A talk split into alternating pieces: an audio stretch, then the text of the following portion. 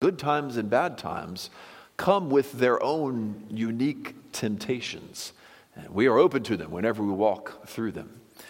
Uh, this is why we hear Paul talk about his great sufferings in his life as an apostle and the temptations that were upon him to, to leave the name of Christ or not to preach. If he would just relent in his preaching, he wouldn't suffer so much, and such great temptation was upon him as he was preaching in that way. And then at the same time, we read of the church in Laodicea who was suffering no persecution and were actually very wealthy. We read about them in the book of Revelation. And Jesus writes them a letter and says, You think you are rich, but you don't realize that you are poor and pitiable and blind and naked. Uh, in their wealth, they had forgotten their need for Him and their love for Him.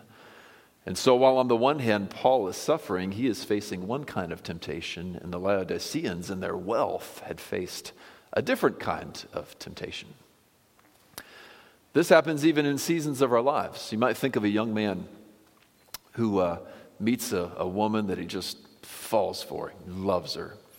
And much to his surprise, she likes him back too, and even agrees to marry him. And they, they get married and they have a wonderful honeymoon together and uh, several years together. Their first years are just wonderful. And the Lord gives them children and gives him a good job. And he's enjoying a sweet marriage with the wife that he loves.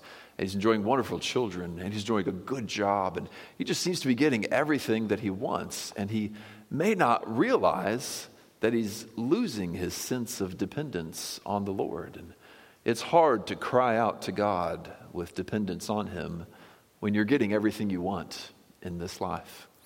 And so, so a unique set of temptations faces him in these good times. And then, let's say, just in a, in a tragic moment, the Lord takes that wife from him. And now he's, now he's mourning. Now, a totally different set of temptations is on him. Temptation to, to rail against the Lord for taking someone that he loves from him, temptation to grow weary in doing good as he tries to care for his children and work his job at the same time, temptation to just forget about the church and walk out in his loneliness and grief and say, I just don't need these people asking me these questions anymore. A whole different set of temptations that he never faced. Our enemy prowls around like a roaring lion at all times, looking for someone to devour. And the times we feel, think that we're safe, the times we feel safe, we aren't safe. But what we're going to see in these two Psalms today is that though it's dangerous, we don't need to be afraid. If you're just joining us, we are in the second sermon now in a series on the Psalms of Ascent. And these Psalms were gathered together sometime after Israel's exile for the people of Israel to sing while they traveled from their hometowns to the mountain of Jerusalem for religious festivals three times a year. They were traveling from a place where God was far to the place where God was near. And they were walking a long, dangerous, wearying journey. But they were walking together in groups, and they were singing these songs the whole way. And in that way, their journey is like your life as a Christian walking from a place where God is far to the place where God dwells. Walking a, a dangerous and long path that is wearying, but doing it together as a group and, and singing the whole way. And so we find in these Psalms a lot of meaning for our journey homeward to Zion in the Christian life. The Psalms are arranged symmetrically, and so we looked last week at the first one and the last one, and this week we're going to pair together the second one and the second to last of the Psalms of Ascents and see the links between the two that the Lord shows us. Let's look together at Psalm 121 and then Psalm 133. 121, a song of ascents. I lift my eyes to the hills. From where does my help come? My help comes from the Lord who made heaven and earth. He will not let your foot be moved. He who keeps you will not slumber. Behold, he who keeps Israel will neither slumber nor sleep. The Lord is your keeper. The Lord is your shade at your right hand. The sun will not strike you by day, nor the moon by night. The Lord will keep you from all evil. He will keep your life. The Lord will keep your going out and your coming in from this time forth and forevermore. And now, Psalm 133, a song of ascents of David. Behold, How good and pleasant it is when brothers dwell in unity. It is like the precious oil on the head running down the beard, on the beard of Aaron, on, running down the collar of his robes. It is like the dew of Mount Hermon, which falls on the mountains of Zion. For there the Lord has commanded blessing, life forevermore. In these words, which the Lord wrote for us, the Spirit promises to protect us all the way home and then revive us when we get there. Much like last week's two Psalms, these two contrast the beginning and the end of the journey, right? The starting line of the Christian race when we are walking through a difficult world, and the finish line of the Christian race when we arrive home at Mount Zion where God dwells. In the first Psalm, this psalmist is weary of the things that he was talking about in the previous psalm, the kind of stuff we talked about last week. He is walking through a dark world. There is deception all around him. There are hostile people all around him. And he is just weary of all of the lies and all of the hostility. And so he looks up to the Lord and he says, God, I lift my eyes to the hills. He puts his eyes on the hills surrounding Jerusalem and the mountain of Jerusalem. And he says, Where does my help come from? It comes from there, it comes from where the Lord dwells. And the Lord sends a helper to him, even the very Spirit of God to him. And the next thing we hear is another voice talking to this traveler.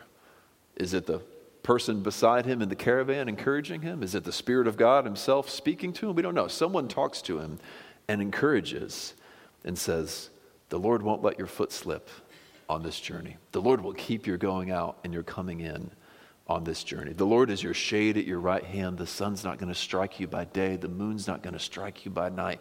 The Lord is coming and He is with you, and He will deliver you all the way home. So he looks to the hills for deliverance, for help, and then he hears a verse tell him of how much help God is sending to him. Then in our second psalm today, in 133, the second to last of the Psalms of Ascents, he has arrived.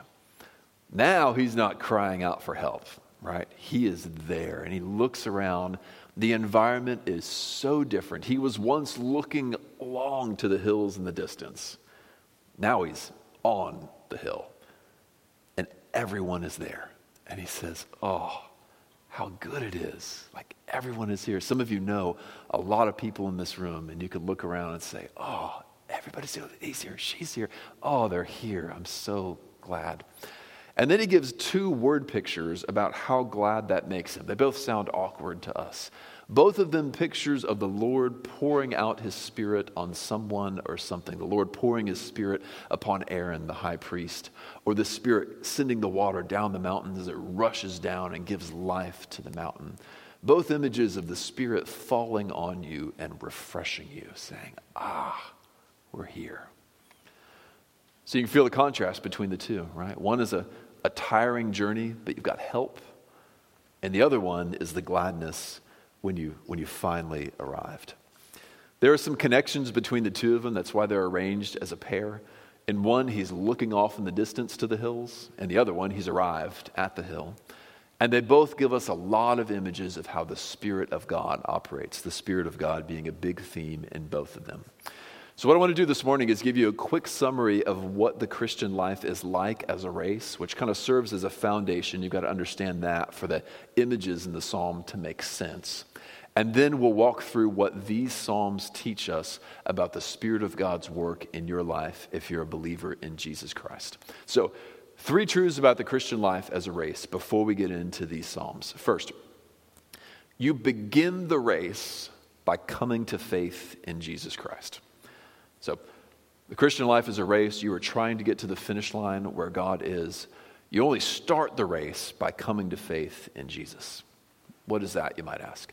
Well, there is a point in many people's lives, in many of our lives, there was a point in my life where the heart wakes up to, to truths and, and it connects the dots. The conscience wakes up to the fact that I'm a sinner, right? I do wrong. And sinners deserve to die, and sinners deserve to be judged. Now, we have enough of this in our hearts to know this. We all have the feeling in our hearts that we do bad things. And we all have enough in our hearts to know that sinners deserve to be judged. We know that's in our hearts because we point the finger at other people when they do wrong. We say, You shouldn't do that, right? So we know that those who do wrong deserve to be judged. And there comes a point in many lives where we start connecting the dots and saying, Wait a minute, if I know and can feel in my heart that I have done wrong, and I know and can feel in my heart that those who do wrong deserve to die and deserve to be judged forever, that means I deserve to die and be judged forever. Those feelings in the heart are right because there is a God in heaven who holds us accountable for everything that we do, and He will come in power and judge the living and the dead. And so the heart begins to cry out, saying, What will I do? I, I, I am destined to die and be judged forever. And then the good news of the gospel enters in. The good news of the gospel is that God has sent His Son God and man, Jesus Christ, who, who lived here on the earth a, a full life and lived without sin, subject to the same temptations that we were subject to, but, but he never sinned. And then he died willingly.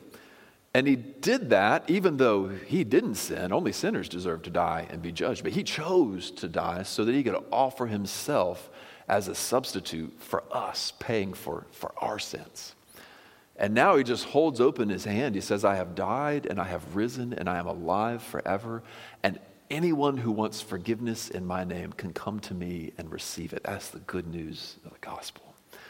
And so, so there's a call open to you if you have never received it. Jesus holds open in his hand forgiveness and eternal life secured by his death and resurrection to receive that, all you have to do is receive it, right? If you can say, I, I want to be a child of God again, like I want, I want to walk with God again and have a relationship with Him, and I want to live forever with Him and not be condemned for my sins, you can have that freely in Christ Jesus. And the day you receive that, you begin the race.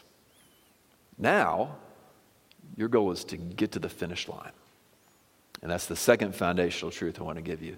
You have to finish the race to receive the prize.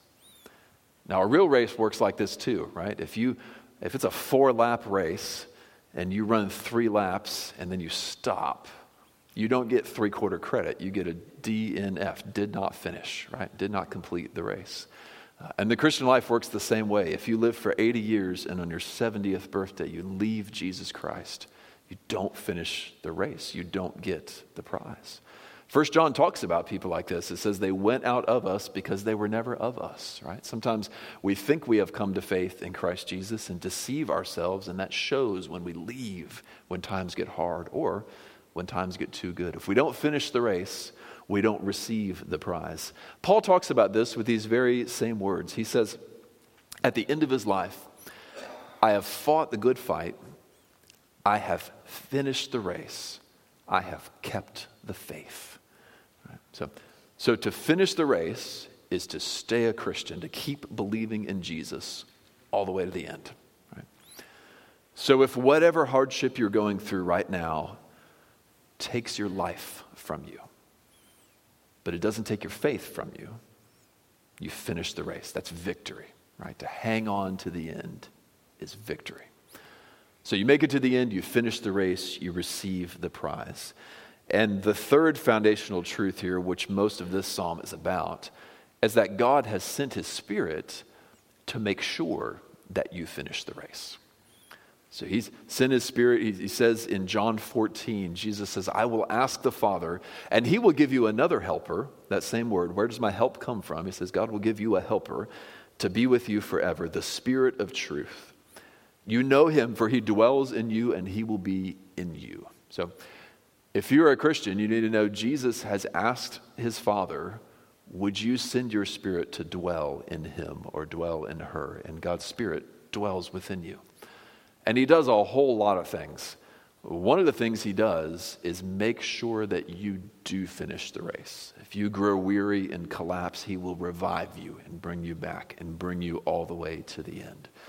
So, yes, you must finish the race to receive the prize, but don't be scared. The Lord has sent his Spirit to make sure that you finish that race. That's what brings us to this psalm, where we see a lot of image about a pilgrim who is on the way to Jerusalem, And from the hills, God sends help, a helper who makes sure that he doesn't perish, that his feet don't ever slip. So we're going to look at three truths about the Spirit's work in your life from this first psalm, and then one truth about the Spirit's work in your life from this second psalm from 133. First, here's the first truth about the Spirit's work in your life as a Christian from Psalm 121, and it's this the Spirit will never let you perish. The Spirit will never let you perish. We see this through a couple of images, uh, one in verse 3 and then another in verse 7. Look verse 3 with me, where he says, He will not let your foot be moved, or He will not let your foot slip. Right? If I stand on the very edge of this here, some of you I know will get very nervous for me because what if my foot slips, right, in the middle of the worship service and the pastor's on his face down there? We don't want that, right? Well, in that same way, some of you have taken like a, a hike on a mountain or through a canyon in a valley with steep drop offs, and you know what it's like to have a really perilous part of the journey where, okay, if I slip right here, I will perish, right? This will be bad. And these kind of journeys that these people had, it sounds like it had some parts like that. And the Lord is saying, He will not let your foot slip in those parts of the journey. He will not let you fall down to the bottom of that canyon. He will keep you safe in those moments of peril. And then we see the same thing again with different words in verse 7. The Lord will keep you from all evil. And then he tells us what that means. He will keep your life. So this pilgrim has a guarantee, right? Like you are, you are headed to Jerusalem where God is. The Lord is not going to let you perish on this journey. Lord, the Lord's going to guard your life. He will keep you from all evil. So he knows he's not going to die along the way. And there are similar promises given to us as Christians on our journey. Our eternal life will not perish. Your faith will not perish all the way to the end because the Spirit of God is working in you to make sure that you never perish. This is a message that is given through and through in the New Testament over and over again. Uh, Paul writes to the Philippians, and he's in jail, and he's under, like I said earlier, really tremendous pressure to deny the gospel right? And he's got to give testimony before these governors, and usually he gets beaten after he does that. Then he gets thrown back in prison. And this would all end if he would just deny Christ and just stop preaching. And so he's under a lot of temptation. And he says to them, For I know that through your prayers and through the help of the Spirit, this will turn out for my deliverance, as it's my eager expectation and hope that I will not be ashamed but that with full courage, now and as always, Christ will be honored in my body, whether by life or by death. So he's confident. Whether I live through this imprisonment or whether I'm executed, I know I will honor Jesus with my body. And he calls that deliverance. This is going to turn out for my deliverance. That doesn't mean he's going to get released from prison necessarily. It means that either through death or through release, the Lord is going to keep his faith all the way to the end of this trial. And he says, I know this is going to happen because of two things your prayers, people in Philippi, and because of the Spirit of Christ that is working in me. So that Spirit is working in him to make sure that in that trial he does not perish. And he says later, maybe of the same trial or maybe a different one, I don't know. Uh, he says, he looks back and he says, In that day, the Lord stood by me and strengthened me. This is 2 Timothy 4 so that through me the message might be fully proclaimed and all the Gentiles might hear it. So I was rescued from the lion's mouth. So he looks back, saying, God rescued me. I delivered the gospel faithfully. And then says, The Lord will rescue me from every evil deed and bring me safely into his heavenly kingdom. So he's promised, he knows from now to forevermore, God is going to protect me in these trials. He extends the same promise to others. He says uh, to the Corinthians that the Spirit will, will sustain you to the end, guiltless in the day of our Lord Jesus Christ. So Jesus will come back.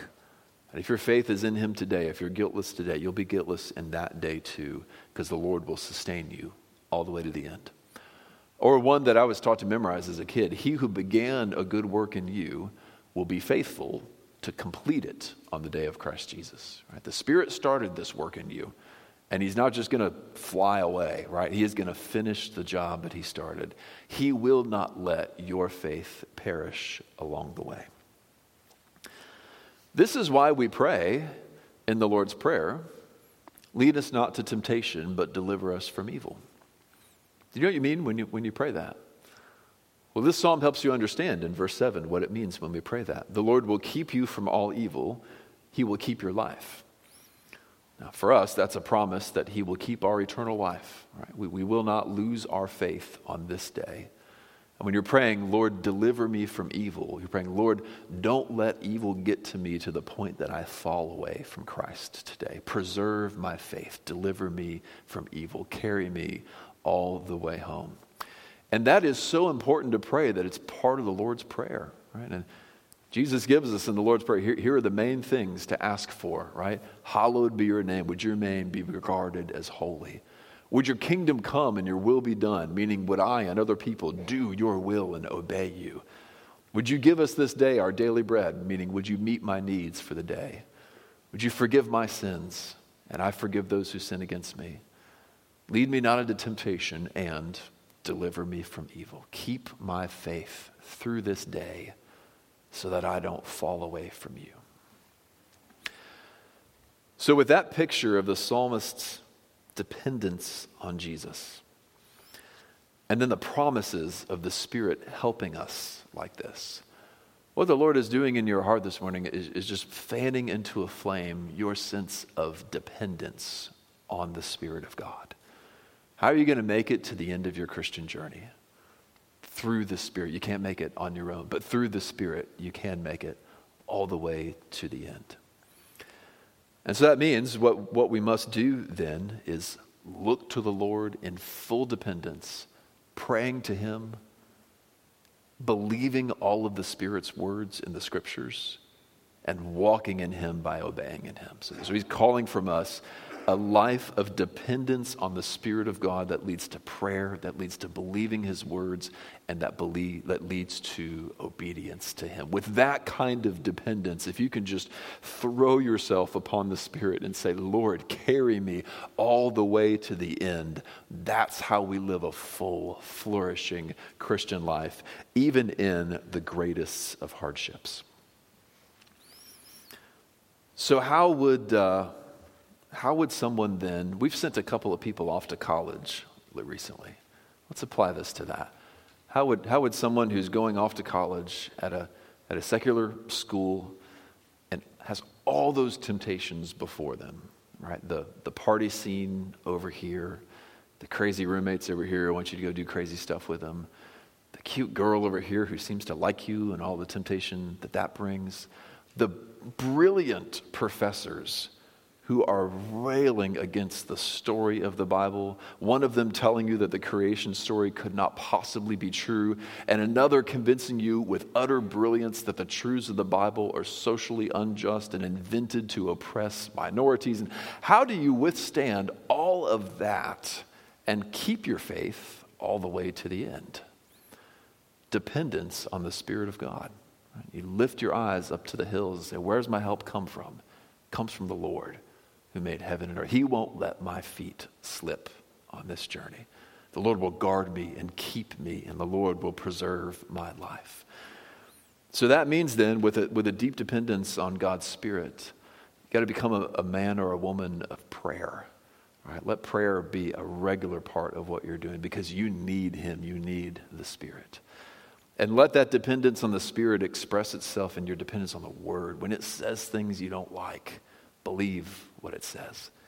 When your biology professor rants about creation, just go home and read Genesis 1 and let it nourish your soul because the words of the Spirit of God will sustain you all the way to the end. Uh, and when you're tempted to do this or to do that, uh, walk in the Spirit, obey the commands of the Spirit through the Scriptures, and live a holy life. Through that kind of walking the path with Him, the Lord will deliver you all the way home, and you can even make it through university like that. What about instead, let's go to the other end of life. Uh, what about someone who is knows they're in the last years of their life. You know, you know, with good health, I only have five years left, and I, and I know it. How do you hang on knowing that all the good stuff is behind you and we have faith about what comes after death, right? We have hope, but we've never seen it.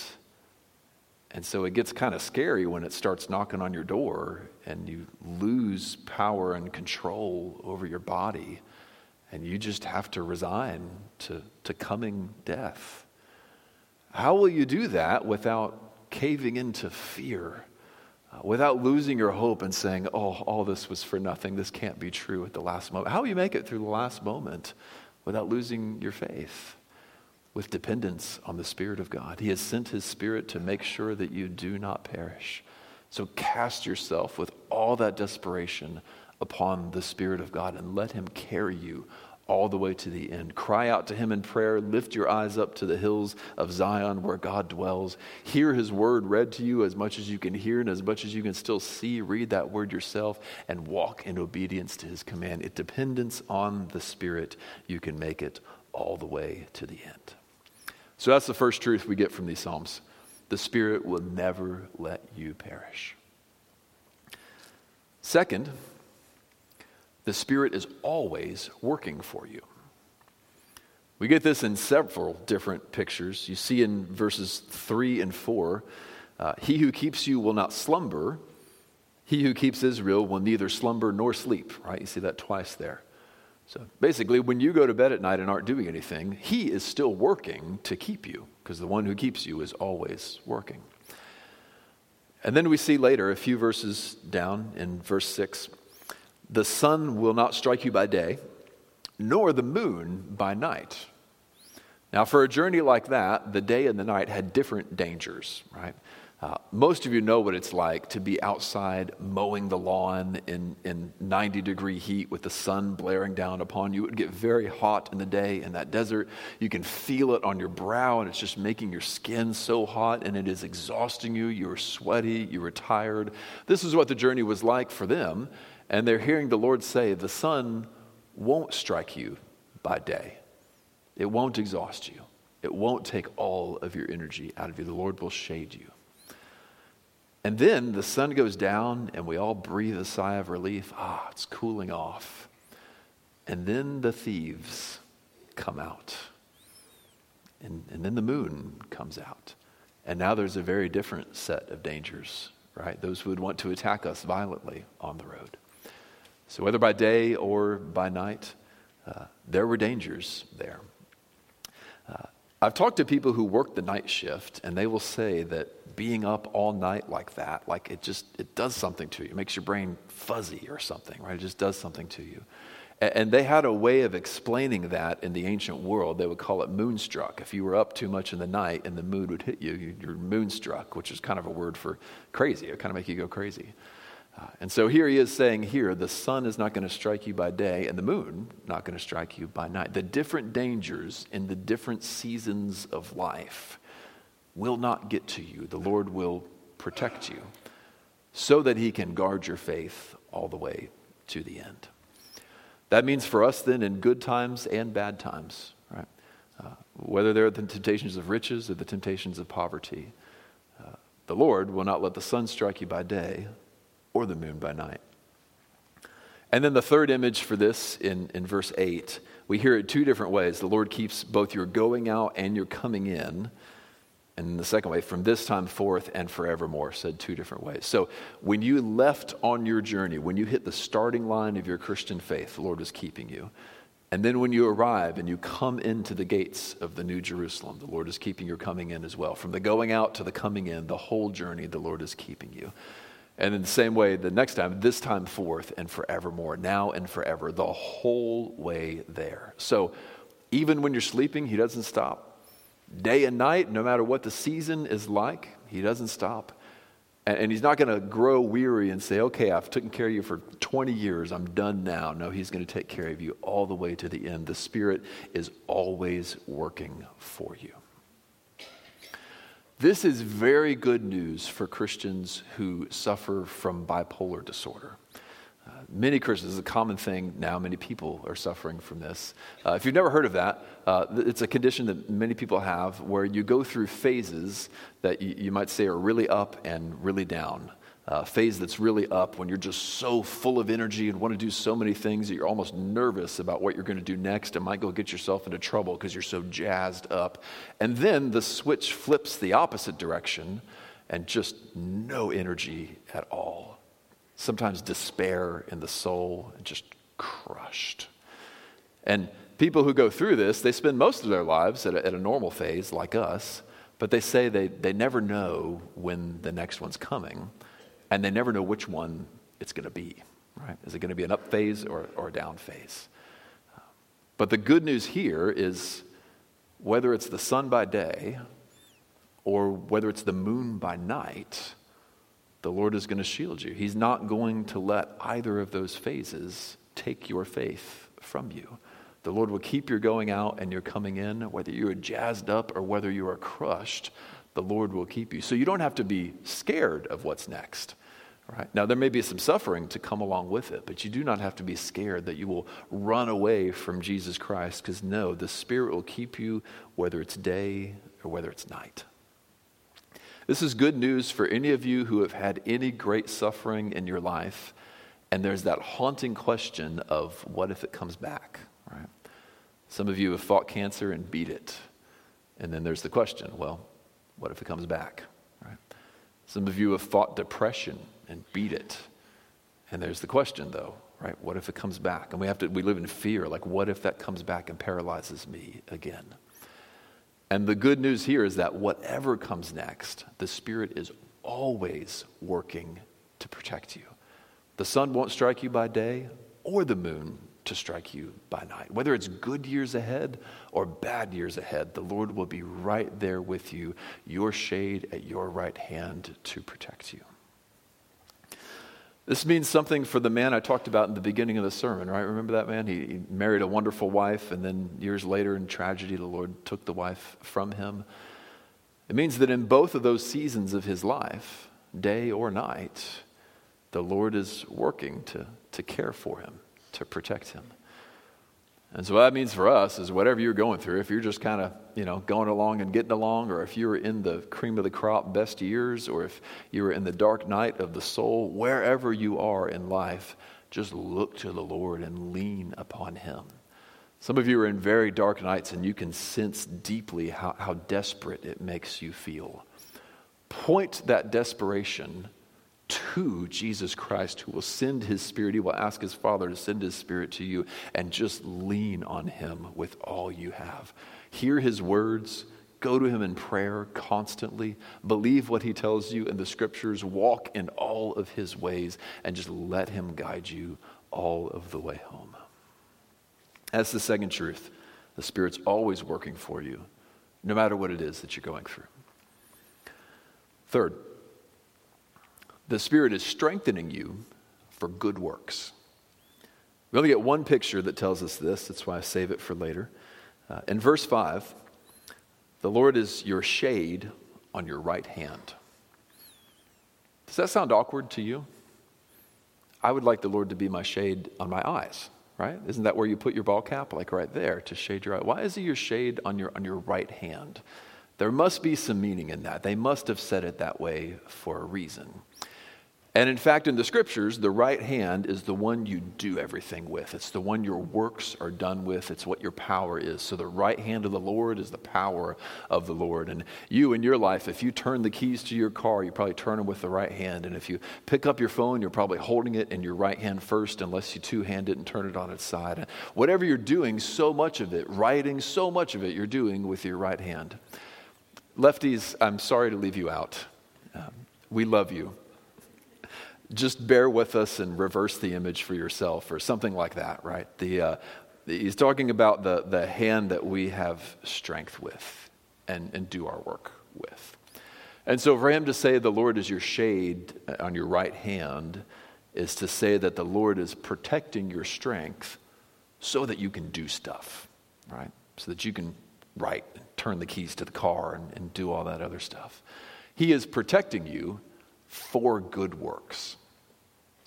He doesn't just want you to make it to the end of the race, He does want that for you.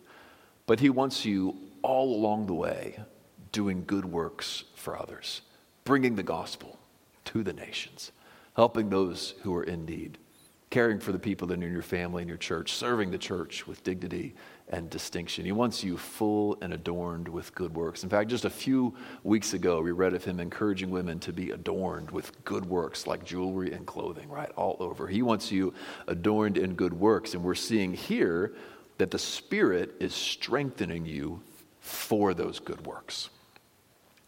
We see this in a few other places in the scriptures as well. Ephesians 2:10 says, "We are his workmanship, created in Christ Jesus for good works, which God prepared beforehand that we should walk in them."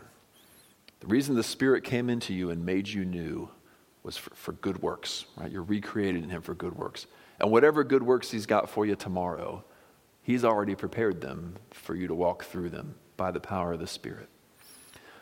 In Revelation 7, we read about the people, the saints, who are going through the great tribulation. That's when the persecution of the world gets even more terrible than we've ever imagined it. It says even seven years. Is that figurative or literal? I don't know, but it looks terrible.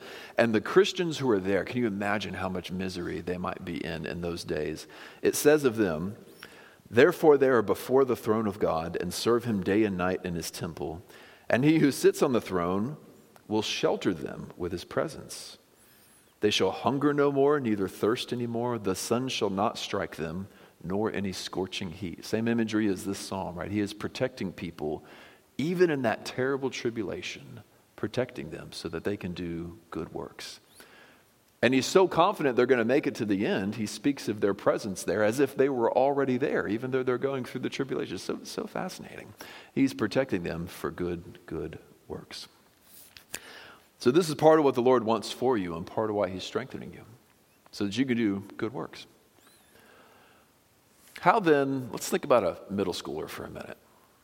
Man, I don't know about you, my middle school years were just miserable. Man, that was a hard time in life. I mean, algebra, come on. Goodness. Okay, so how do you deal with algebra and the, the bullies that are there in the school? And you're trying to make friends, but it's awkward and it's weird. And then you've got a teacher who doesn't seem to care for you very much.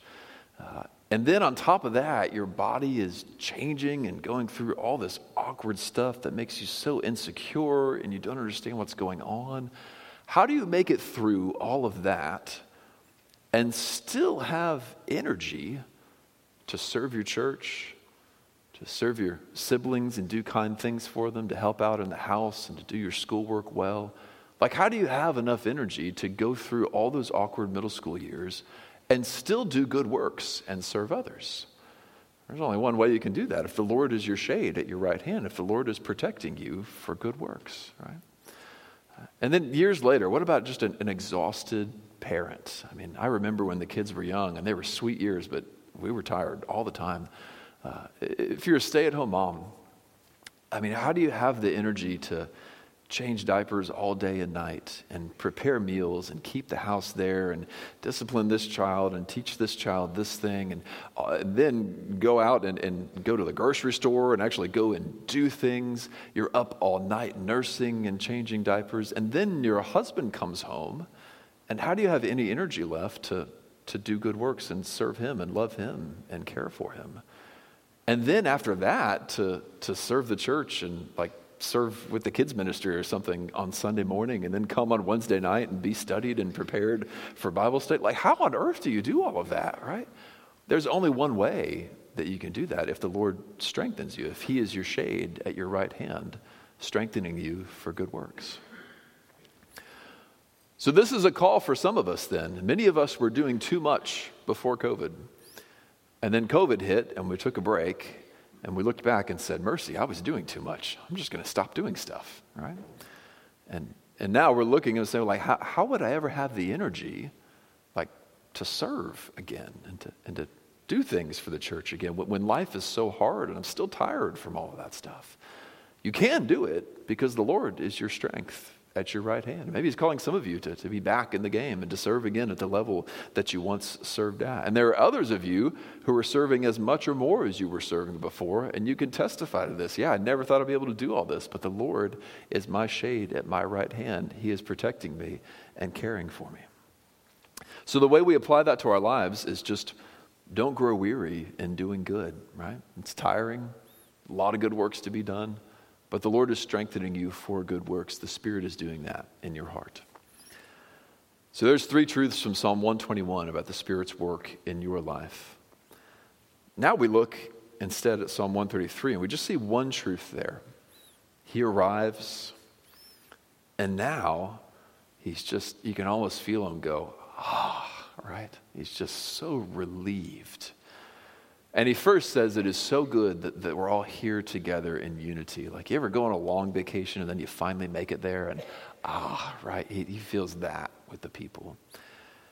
And then he compares it to two images of the Spirit of God kind of being poured on someone to give them life. Uh, Aaron, the priest, uh, anointed by God to stand between God and men. How are you going to stand between God and men, right? You're going to need help from the Spirit. And so the anointing oil is poured upon him, and this is a symbol of God's Spirit pouring down upon him, equipping him for the work as priest. And he feels that oil go down his head and down his beard and down his robes, and he says, Ah, oh, the Lord is with me, and so I can do this. Right? And then the dew of Mount Hermon, the only snow capped peak in Israel. It also collected a lot of dew because it was kind of like our Smoky Mountains. It had a lot of moisture on it. And that dew would collect and then it would run down the mountain, and all the really dry areas down there would just teem forth with life. And it's like a like a Mountain Dew commercial in the 80s, you know, just like running down there and there's life everywhere. And we're like, ah, yes, right.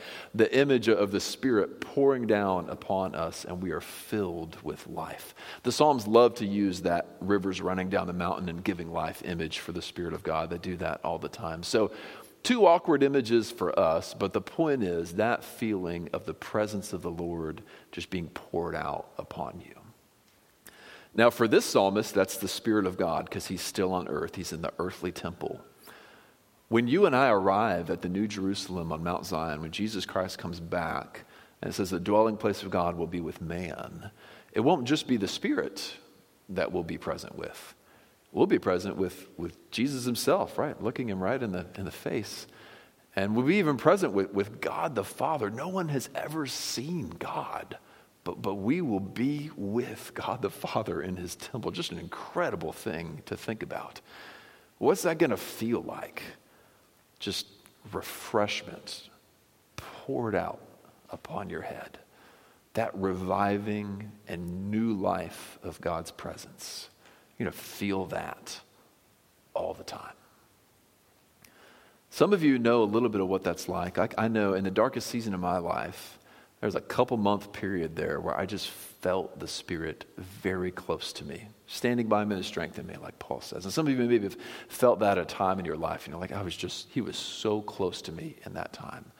That was just a little taste, that little pouring upon you, just a little taste of what you will have in heaven. Maybe the best picture I can give that we can all relate to if you've ever gone for a long walk outside or mowed the lawn outside or done anything that just got you really hot and really sweaty outside, and you go inside and you, and you step in the shower, and that perfect temperature water just pours out on your head, runs down your face, and just runs down your shoulders. And you know that feeling like, ah, oh, right, you're hot sweaty self just refreshed with a good shower. That is just something of what it is going to be like to dwell in the presence of the Lord forever. His presence poured out upon you like this. So now, He's strengthening you for the journey and making sure you make it there. But when you get there, He doesn't stop His work.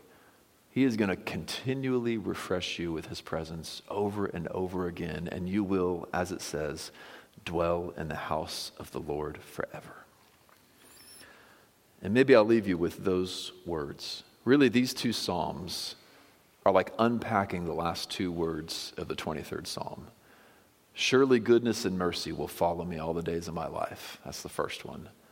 And I will dwell in the house of the Lord forever.